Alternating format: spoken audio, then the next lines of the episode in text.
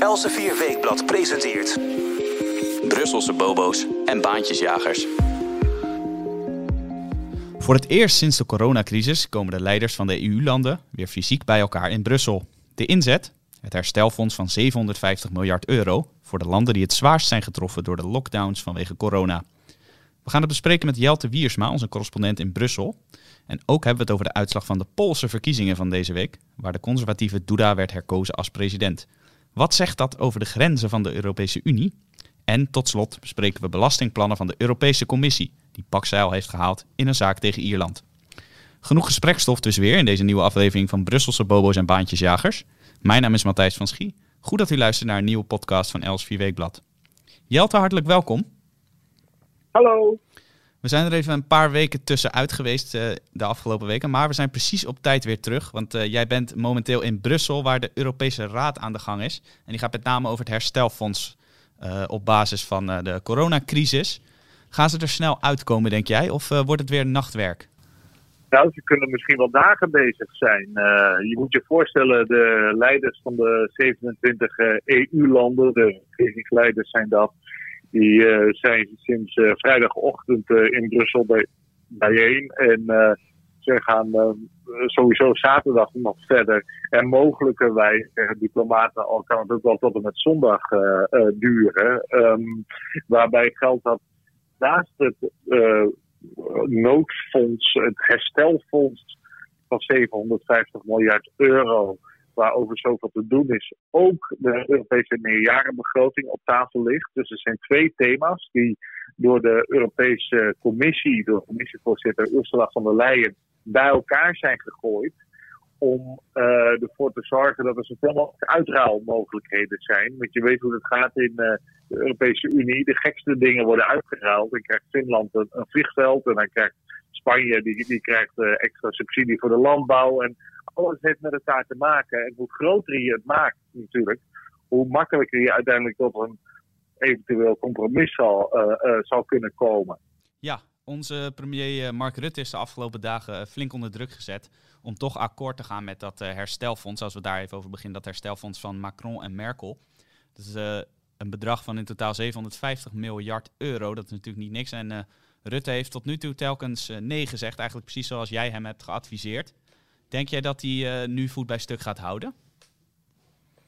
Ja, als hij Elsevier leest, en dat doet hij, weet ik, dan uh, neem ik aan dat hij eerdere adviezen die hij ter harte heeft genomen, uiteraard ook weer navolgt. Dat begrijp je wel. Ehm, zonder, zonder gekheid. voorlopig is hij heel scherp. gelukkig maar. Um, hij heeft ook een goede positie, want 70% van de Nederlanders die zegt geen transfer naar Zuid-Europa. Dat blijkt uit verschillende opinieveilingen, waaronder één die recent bij ons op de website is gepubliceerd. Uh, daarbij geldt ook nog dat zo'n zo 110 Kamerleden, Kamerleden achter uh, Rutte uh, en in bredere zin de regering staan om transfers te blokkeren. Ja, dus dat is een mooie. Wel... Dat, dan, dan reflecteert dat heel mooi eigenlijk de houding van de Nederlandse bevolking. Wordt dan keurig weergegeven in de Tweede Kamer. Ja, er wordt wel gesproken over een kloof tussen politiek en burger. Uh, nou, die kloof is in sommige gevallen ook, wel goed uh, natuurlijk. Uh, maar in dit geval zijn, zijn bevolking, Kamer en de regering het van harte met elkaar eens. En dat maakt Rutte's positie natuurlijk wel sterker. daarbij geldt ook nog dat het vertrouwen in Den Haag over de Europese Unie en dan specifiek de Zuid-Europese landen wat betreft afspraken over hervormingen is heel laag. En dat is natuurlijk ook op basis van de ervaring van de afgelopen decennia, waarin ook kopstukken uit Frankrijk, zoals uh, Christine Lagarde, nu uh, president van de Europese Centrale Bank, Mario Draghi, uh, nu of toenmalig president van de Europese Centrale Bank en anderen hebben gezegd, ja, Frankrijk, Italië, er moet hervormd worden en pak eens even door. En uh, dat uh, moet ook volgens de EU-regels, volgens de euro-regels, maar dat gebeurt niet, of te weinig. En Nederland heeft elke keer uh, gezegd van ja, dat moet wel gebeuren. Dat hebben we met elkaar afgesproken. En kijk naar ons, wij hebben ook hervormd en dat werd, dat werd zijn vruchten af. Emmanuel Macron, de Franse president, heeft in 2017 tijdens de verkiezingscampagne voor het presidentschap zelfs expliciet gewezen op Nederland toen hij naar een fabriek in Noord-Frankrijk. Die fabriek die was eerst bezocht door Marine Le Pen, zijn tegenstrever van het uh, toenmalige Front National. En uh, Le Pen die beloofde al die banen te gaan redden. En Macron ging naar die fabriek. Dat was eigenlijk wel moedig. En zei: Kijk, in Nederland is hervormd. En daardoor worden er ook nieuwe, ontstaan er ook weer nieuwe banen in nieuwe sectoren. Um, en dat is het pad wat we op moeten. Nou, dat is helemaal niet gebeurd in Frankrijk. Uh, het enige wat we zien is dat er bedelen op geld uit het zuiden door blijft gaan. En het vertrouwen in Den Haag dat de Europese Commissie, die dat moet doen als scheidsrechter, de regels afdwingt zoals die al zijn afgesproken, is, is heel laag. En vandaar dat de houding in, van Rutte ook stevig is en het voorlopig een, een, een, simpelweg nee is. Ja, jij noemt al even de Franse president Macron, natuurlijk altijd een belangrijke speler in de EU. Die uh, heeft vlak voordat de EU-top begon op vrijdagochtend een voorgesprek gehad met Mark Rutte. Heb jij enig idee waar dat gesprek nou over is gegaan? Wat zou Macron tegen Rutte hebben gezegd en vice versa? Dat weet ik niet. Ze hebben met elkaar gesproken recent tijdens een etentje in Den Haag. Macron was daar op bezoek en die vloog na het etentje terug naar Parijs. En uh, daar heeft, weet ik, uh, Rutte Macron voorgehouden, wat ik net al zei. Van, ja, het vertrouwen is niet zo groot. we hebben allerlei afspraken in het verleden gemaakt die er ook niet aangekomen. Dus wij willen serieuze hervormingen zien. als wij instemmen als Nederland met leningen. Want giften, zoals Merkel en Macron willen, 500 eh, miljard aangifte aan landen die het zwaarst getroffen zijn economisch door de coronalockdowns. Dat is in Den Haag helemaal onbestaanbaar. Eigenlijk het, enige aanbod uh, wat er in Den Haag ligt, is dat er meer leningen verstrekt kunnen worden aan Zuid-Europa. Uh, maar dat die leningen gepaard gaan met hele strenge voorwaarden om te hervormen. En dat die leningen ook in stapels worden uitbetaald. Dus je krijgt een beetje geld, dan moet je hervormen, een beetje. Uh, als je dat gedaan hebt, dan krijg je weer wat geld. En zo door. En elke keer moet de Europese Raad, dus expliciet niet meer de Europese Commissie de scheidsrechter zijn, want die toch niet zijn werk die uh, dat het moet doen, maar uh, de Raad van Regeringsleiders, die dus nu bijeen zijn in Brussel, die moeten toestemming geven om een nieuwe staffel dan uit te betalen. En daarbij moet elk land een veto hebben. Dus dat betekent dat Nederland, en dat geldt ook voor de vrienden van Nederland in dit geval uh, Zweden, Denemarken en Oostenrijk, kunnen alle vier individueel kunnen zeggen, ja, er is een voortgang geboekt in Zuid-Europa, geen geld. En daarmee zie je iets heel fascinerends gebeuren. Wat Rutte eigenlijk voorstelt als counter op de voorstellen van Merkel en Macron, en die in meer details zijn uitgewerkt door raadsvoorzitter Charles Michel, en de commissievoorzitter Ursula von der Leyen, is uh, een machtsovername van bestuur in Zuid-Europa door effectief uh, deze vier landen, uh, Nederland, Oostenrijk, Denemarken en Zweden. En dat hebben we eerder gezien tijdens de eurocrisis. Ja, exact inderdaad. Ik wou het net vragen van uh, zo'n machtsovername uh, in Zuid-Europa van de zuinige landen, de, de verstandige vier zoals wij ze graag noemen. Die is al eens eerder voorgekomen en dat is inderdaad bij de eurocrisis gebeurd in Griekenland. En wat voor effect had dat nou, dat, uh, die machtsovername daar? Ja, dat is heel boeiend, vind ik, om te zien. wat er gebeurde is dat op dat moment Wolfgang Schäuble, de Duitse minister van Financiën, de, de scherpste speler was, de hardste speler. En die zei, ja, er gaat geen cent naar Griekenland uh, op het moment dat er geen uh, vormingen plaatsvinden. En wij eigenlijk als Duitsland effectief het bestuur van het land gewoon overnemen. Wij dwingen het land om van alles uh, te hervormen, belastingen te heffen, eindelijk eens eens, want dat doen ze heel vaak niet. Te saneren, salarissen van de overheidsambtenaren te verlagen enzovoort. Uh, en uh, doen ze dat niet, ja, dan laten we de tent failliet gaan. Dan is het uh, dikke pech voor Griekenland. Nou, dat is gebeurd aan de hand van de zogenoemde trojka.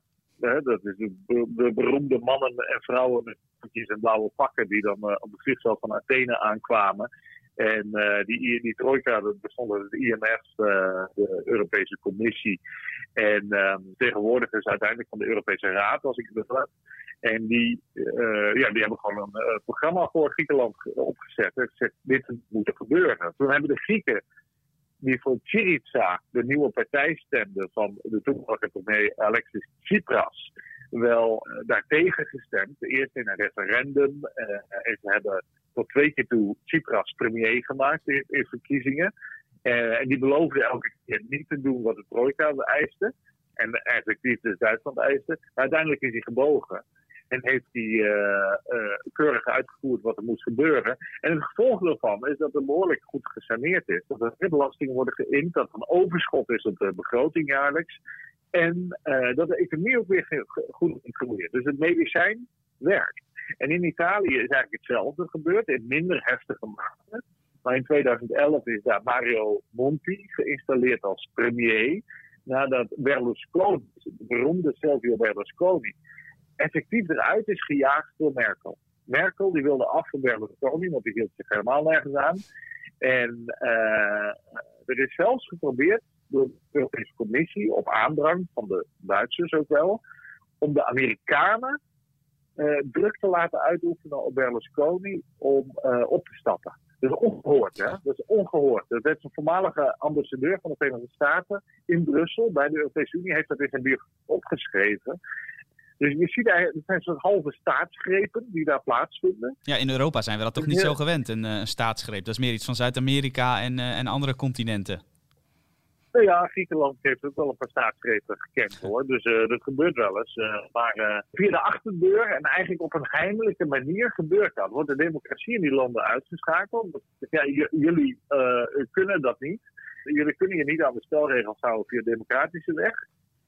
Dan brengt de euro en in bredere zin de hele EU in gevaar. Want de zwakste speler, dat is altijd het laagste punt hè, waar het water naartoe gaat, dat de dijk gaat breken. En wij nemen de controle maar over. En eigenlijk gebeurt dat nu weer met deze coronacrisis en het herstelfonds dat op tafel ligt. Dat Nederland en Duitsland en anderen hebben gezegd. Ja, wat hebben jullie de afgelopen tien jaar nou eigenlijk gedaan aan het sparen van geld, het aanleggen van buffers voor crisistijd? En dan zegt, kijk, wij hebben het wel gedaan, jullie hebben het niet gedaan. Want jullie hielden je ook de laatste tien jaar, ook als er economische groei was, niet aan de regels. In Frankrijk is de pensioenleeftijd onder uh, uh, Macron's voorganger François Hollande zelfs verlaagd, hè, van 62 naar 60 jaar. Ik bedoel, ja, dan, daar kan je niet mee werken natuurlijk met dat soort mensen. Dus je krijgt een soort uh, situatie waarin Rutte nu zegt: Nou ja, wij willen jullie wel leningen verstrekken, of garantie voor leningen, maar alleen als wij effectief gaan bepalen wat er in jullie binnenland uh, aan maatregelen worden genomen. En dat is toch wel ongekend dat uh, Nederland in die positie komt nu. Dat hebben we niet eerder zo gezien. Dat, school altijd achter de grote rug van het Verenigd Koninkrijk als het over de EU-begroting ging. En als het binnen de euro speelde, dan school Nederland altijd achter de rug van Duitsland. Maar omdat Merkel nu een beetje om is en, en voor de eerste keer zegt, nou, in deze uitzonderlijke tijd gaan we een keer giften geven, is Nederland de grootste van de overblijvende landen. En zie je dat uh, Nederland nu vol in de wind uh, is komen te staan. En Den Haag moet echt weer aan machtspolitiek gaan doen. Op een manier zoals het dat eigenlijk een beetje verleerd is. En je ziet dat men in Den Haag ook wel ongemakkelijk daarover is. Want als je machtspolitiek bedrijft, dan doet Nederland nu. En dat doen Italië en Frankrijk overigens altijd. Hè? Maar wij zijn dat niet zo gewend. Ja, dan, dan, krijg je ook klappen en dan moet je een dikke huid hebben. En ik ben benieuwd of Rutte's huid dik genoeg is. Ja, precies. Dat gaan we zien. Uh, spannend om te gaan volgen. En wij uh, vergaderden hier vanochtend, vrijdagochtend, eventjes over op de redactie. En toen zei hij inderdaad, in het uiterste geval gaat premier Rutte zijn veto uitspreken. En dan is er dus geen akkoord. Dan is dat akkoord dus mislukt, zou je kunnen zeggen. Maar jij geeft eigenlijk aan dat een mislukt akkoord eigenlijk voor Nederland juist heel goed is.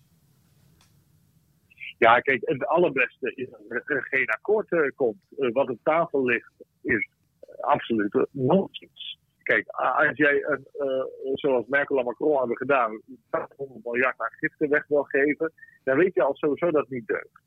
Want 500 miljard is een rond getal. En ronde getallen betekenen altijd dat eerst het getal op papier is gezet. En dat daarna een plan erbij wordt gemaakt. Dat moet natuurlijk andersom. Ja, want het geld moet dan op natuurlijk. Als er 500 miljard is gereserveerd, dan moet het ook opgemaakt worden. Exact. Als jij een begroting maakt voor de verbouwing van je schuurtje of zo, dan kom je nooit op 100 euro precies uit, of op 1000 euro, of op 10.000 euro. Dat is gewoon niet zo. Je, uh, dan kom je op 794, uh, 96 uit of zo. dus ronde getallen, die deugen nooit. Dan weet je dat het bedrag leidend is en, en niet de inhoud. Nou, dat, is al één probleem hierbij. Dus in die zin moet het van, sowieso van tafel. En twee, ja, er moeten gewoon voorwaarden afgebonden worden. En dat is niet alleen omdat Nederland het per se wil, maar dat is ook goed voor die landen zelf. Hè? Uh, in Italië verzuchten mensen heel vaak, dat is een beetje een running gag, hadden wij maar Zweedse politici. Hm. Nou, de, uh, het staat ze vrij natuurlijk om Zweedse politici te kiezen en een, en een Italiaans paspoort te geven. Dat doen ze niet in Italië, maar de verzuchting is een beetje van ja, andere dingen in ons land functioneren niet of niet zo goed als ze zou moeten. En er is te veel bureaucratie. En dat zit ondernemers die wel vaak creëren in de weg. Dus als we andere politici zouden hebben, zou dat opgelost worden. Nou, daar stemt de Italiaan niet voor, voor die andere politici. Maar nu, als ze de hand op gaan houden bij ons, ja, dan wordt eigenlijk door ons dan gezegd, of door, door, Rutte en door Lovenda van Zweden en Frederiksson van. Uh, Denemarken en Koerts van, van Oostenrijk. Ja, maar dan gaan wij het bestuur maar overnemen bij jullie. Want uh, als jullie elke keer die hand ophouden, dan willen wij natuurlijk wel een zegje over hoe dat wordt besteed. En dat zou eigenlijk heel goed zijn. Want je ziet dus het succes van Griekenland. En je ziet ook uh, dat um, het uiteindelijk van heel erg groot belang is dat die landen op de rails komen economisch. Ik bedoel, Italië, uh, Frankrijk is dat minder het geval, maar vooral Italië is een heel groot land, derde economie. Um, is het land met geweldige producten, geweldige ondernemers, maar zucht onder zijn eigen wanmanagement en, uh, door het openbaar bestuur. En als Rutte goed bij stuk houdt, komt het druk om dat wanmanagement om daar iets aan te doen. En dat uh, is uh, goed voor Italië, dat is goed voor de Italianen, dat is goed uh, voor uiteindelijk heel Europa en voor Nederland. Maar het is natuurlijk niet goed als vanuit Noord-Europa geld naar het zuiden gaat. Ja, en dan weet je dat het feest doorgaat zoals het nu ook gaat en dat er niks zal veranderen. En dan melken de zwakkere broeders de sterkere broeders uit. Ja, en dan haal je elkaar als geheel naar beneden. Terwijl eigenlijk het moet, zo moet zijn dat de zwakkeren zich optrekken aan de sterkere. uh, dat, is, dat, is, eigenlijk wat Rutte nu voorstelt. En um, ik ben blij dat uh, hij die rol uh, zo speelt en actiever is en scherper is. De vraag is alleen, houdt hij het straks vol? We kennen de casus natuurlijk van Griekenland Rutte in de verkiezingscampagne van 2012 zei: er komt geen derde steunpakket voor Griekenland. En daar stemde hij uiteindelijk toch mee in. Dan ging hij door de pomp. Dus laten we hopen dat het nu niet zo is, want dat is beter voor de EU. Het is beter voor Italië. Het is beter voor heel Zuid-Europa en beter voor Nederland als de hervormingen worden doorgevoerd in het zuiden. Uh, dus dat is eigenlijk een pro-EU-agenda, paradoxaal van de landen die nee zeggen. Die zijn meer pro-EU dan de landen uh, die maar geld naar het zuiden willen pompen. En dat, in, zo wordt het zelden bekeken. En dat begrijp ik wel, omdat de diepte van het denken over de EU vaak niet zo heel, heel uh, goed is of groot is. Maar het lijkt me verstandig om dat perspectief aan te nemen. Nou, duidelijk verhaal. Laten we dan inderdaad hopen dat Rutte in het belang van Nederland, maar dus van de hele EU, uh, voet bij stuk houdt en niet door de pomp gaat. Dat, uh, dat weten we eigenlijk waarschijnlijk pas na het weekend. Want uh, de verwachtingen zijn weinig optimistisch dat het heel snel tot een akkoord gaat komen. Maar, dat we... zijn toch goede Nederlandse uitdrukkingen, hè? Voet bij stuk en door de pomp. Ja, geweldig. En, geweldig. Wat, wat een rijkdom heeft onze taal. Ja, we moeten die taal in ere houden. Dat doen wij hier in de podcast gelukkig vaak. Dat is heel goed inderdaad. Jelte, we gaan dat komende week uiteraard ook nog uitgebreid becommentariëren op de website. die uitkomst daarvan. Daarvoor kunt u uiteraard op elsvierweekblad.nl de stukken van Jelte blijven lezen. En ook over de, de EU-top die wij zojuist hebben besproken, kunt u een uitgebreid artikel vinden in de beschrijving van deze podcast. dan hebben we het nu even gehad over de toekomst, over dat wat nog gaat plaatsvinden. Laten we ook heel even teruggaan naar het verleden, naar het begin van deze week. Want toen werd in Polen een president gekozen. En dat is uh, dezelfde president als die al aan de macht was. Namelijk Andrzej Duda, als ik het goed uitspreek. Van de conservatieve partij Recht en Rechtvaardigheid. jij hebt daar ook een commentaar aan gewijd op onze website, ook te vinden in de beschrijving.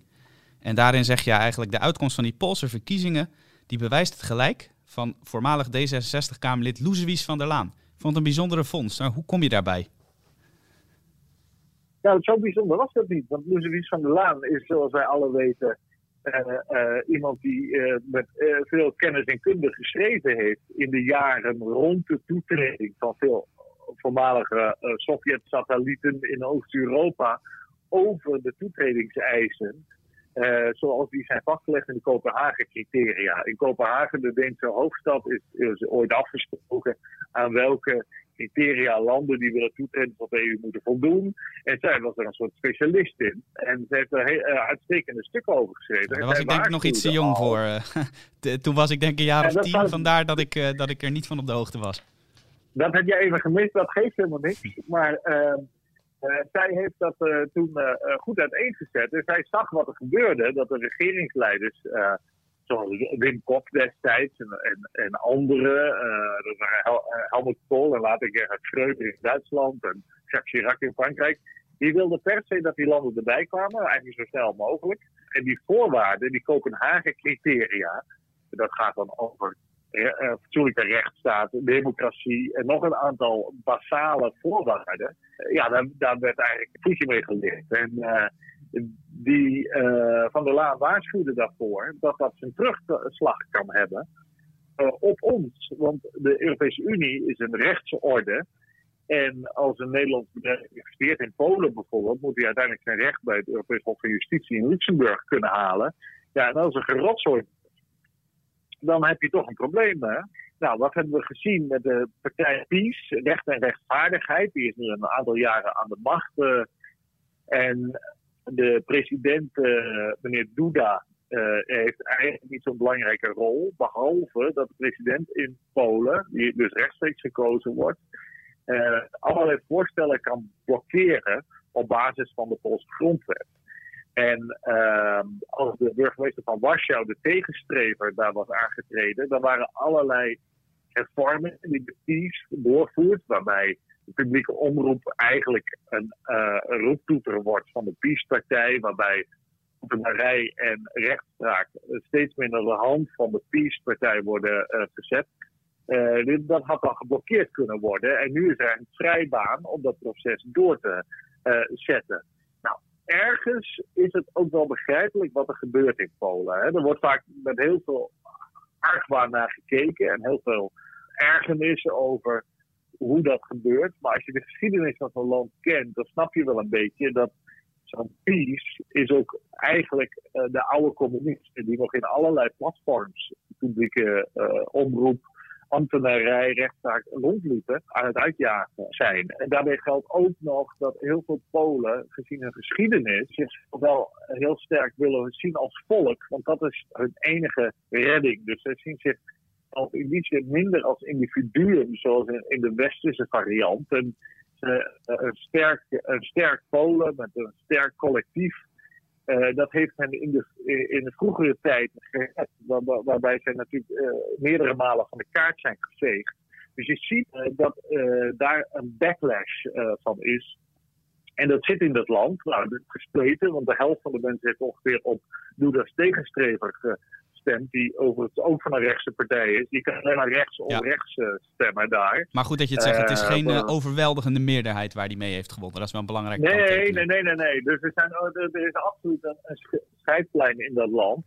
Uh, maar wat we ongetwijfeld gaan zien is dat de confrontaties met de Europese Commissie van de, de vorige legislatuur van Jean-Claude Juncker waar toen uh, de vicepresident uh, Frans Timmermans een hoge vlucht heeft genomen, dat die nog verder zal gaan. De commissie is ongetwijfeld nog verder procedures tegen Polen beginnen en zeggen, ja, jullie houden hier niet aan regels.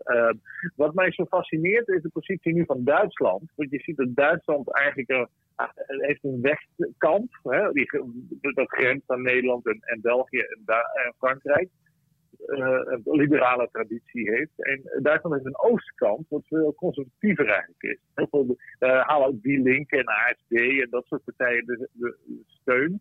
En je ziet dat Frankrijk heel hard is op Polen en ook Hongarije. Die zegt nee, nee, nee, nee, nee. Als jullie met die rechtsstaat gaan rommelen, en dat gaan politiseren, dan pakken we jullie en dan willen we de subsidies naar jullie kort via de EU-begroting.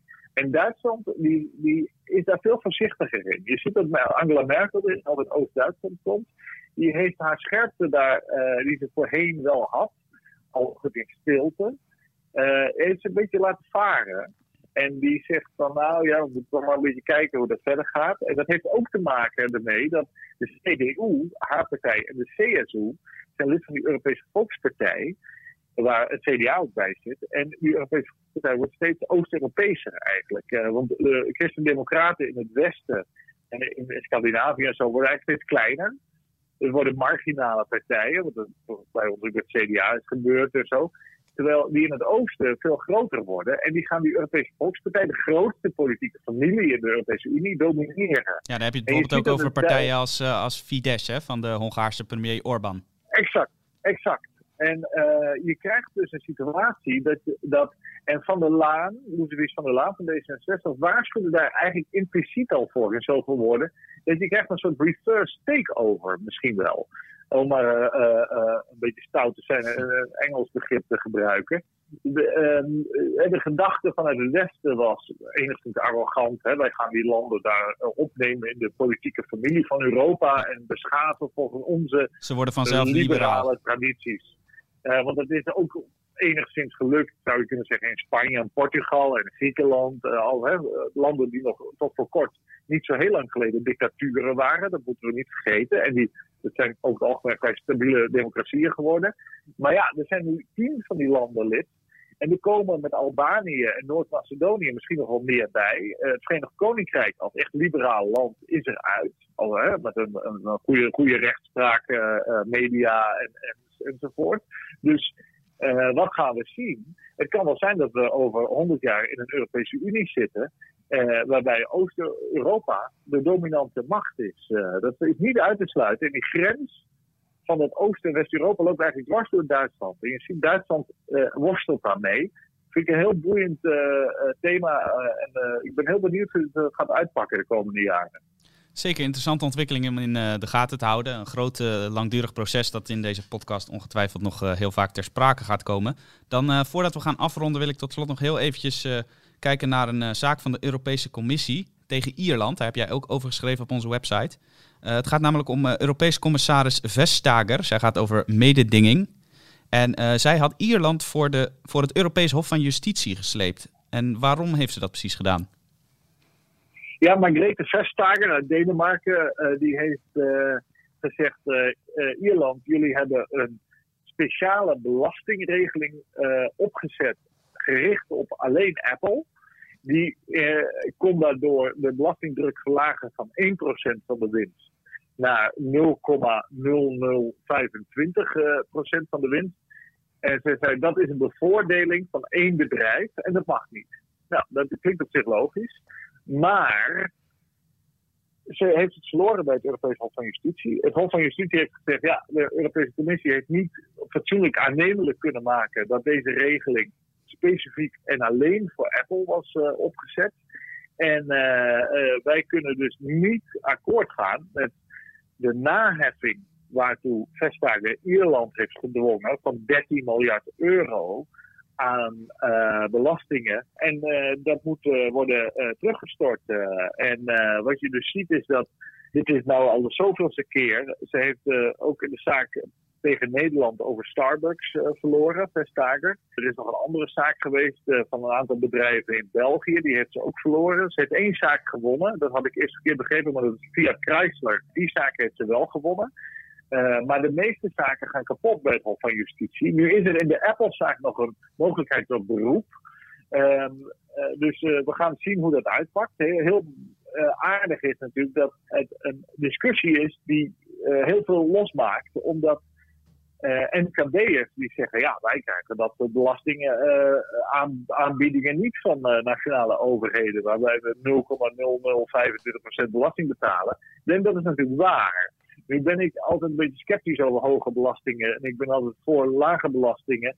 Hoe lager, hoe beter zou ik zeggen. Dus in die zin zou ik zeker niet willen pleiten dat die belastingen voor multinationals omhoog moeten. Maar ik zou wel willen zeggen, de belastingen voor MKB'ers en voor werknemers zou uh, fors naar beneden moeten. Uh, maar goed, we leven uh, één keer in Europa en daar denken heel veel mensen dat politici verstandiger met jouw en mijn geld kunnen omgaan dan wij dat zelf kunnen. Dus dat zal wel niet gebeuren. En in dat licht kan je zeggen, ja, is het, is het niet onredelijk als er wat ruimte komt om landen in ieder geval een klein beetje belasting te laten heffen op die bedrijven. Uh, er is nog wel één ander punt als laatste dat daarbij speelt. Al, als je belasting zou heffen eh, en als de Europese Unie landen zou, eh, zoals Ierland en Nederland zou dwingen hoge belastingen uh, of hogere belastingen te heffen op bedrijven zoals Apple en zo, dan zullen die allemaal uiteindelijk een Europese hoofdkantoor of een mondiale hoofdkantoor in een groot land gaan vestigen. En dat zal dan Engeland Frankrijk, Duitsland of, of, de Verenigde Staten of zoiets zijn. Dus die lagere belastingen zijn eigenlijk ons, ons enige concurrentievoordeel ten opzichte van die grote landen? Ja, ja, dat zie je heel sterk. Dus het zijn ook alleen de kleintjes die het doen. Je ziet uh, Cyprus, Malta, Luxemburg, België, Nederland, Ierland. Dat, die zijn het actiefst uh, daarin. Uh, want die hebben zelf een hele kleine binnenlandse markt. En ja, bedrijven gaan toch uiteindelijk dan liever in Duitsland zitten met een hoofdkantoor. Want er is al een Europese interne markt. Maar goed, als er zijn toch zoveel nationale regels ook. Dat uh, het is dan makkelijker om in zo'n land te gaan zitten dan in een, in, in een klein landje. En je hebt ook meer politieke macht als je dan in een groot land gaat zitten en een beetje met die politieke klasse vriendjes wordt. via de lobby, zo gaat het nou een keer.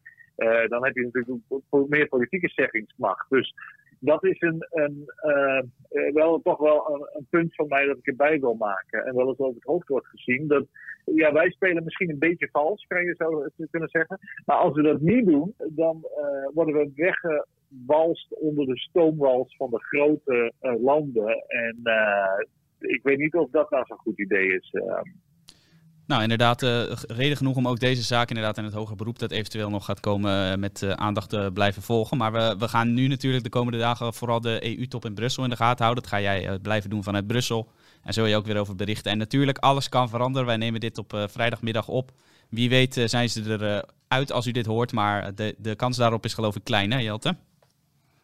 Ja, dat denk ik wel. De premier Mark Rutte heeft ook gezegd van nou ja, de, de, we komen er waarschijnlijk niet uit deze top. En uh, dan komt er wel weer een top. Uh, als ze er niet uitkomen, is het hem ook goed. En dat lijkt me de, uh, een goede houding. hoe meer toppen, hoe beter wat dat betreft. Vooral als er niks besloten wordt. Dat is meestal voor Nederland het beste. Ja, en dan hebben wij ook nog eens wat te bespreken met elkaar. Jelte, hartelijk dank voor je tijd en voor deze podcast. We zijn aan het einde gekomen. Voor jou en voor alle luisteraars, alle goeds en alle sterkte in deze toch nog steeds roerige tijden. Daarmee zijn we aan het einde gekomen van deze podcast. Mijn naam is Matthijs van Schie en ik wil u ook hartelijk danken voor het luisteren. Bent u nou benieuwd geworden naar de artikelen die we zojuist hebben besproken in deze podcast? Die kunt u allemaal lezen in Els Weekblad of op onze site. Voor een abonnement, waarbij u ook onbeperkte digitale toegang krijgt, kunt u surfen naar www.elsvierweekblad.nl. Daar kunt u zich ook abonneren op onze podcastseries. Dat kan ook door in uw favoriete podcast-app, bijvoorbeeld Spotify of iTunes, te zoeken op Els Weekblad.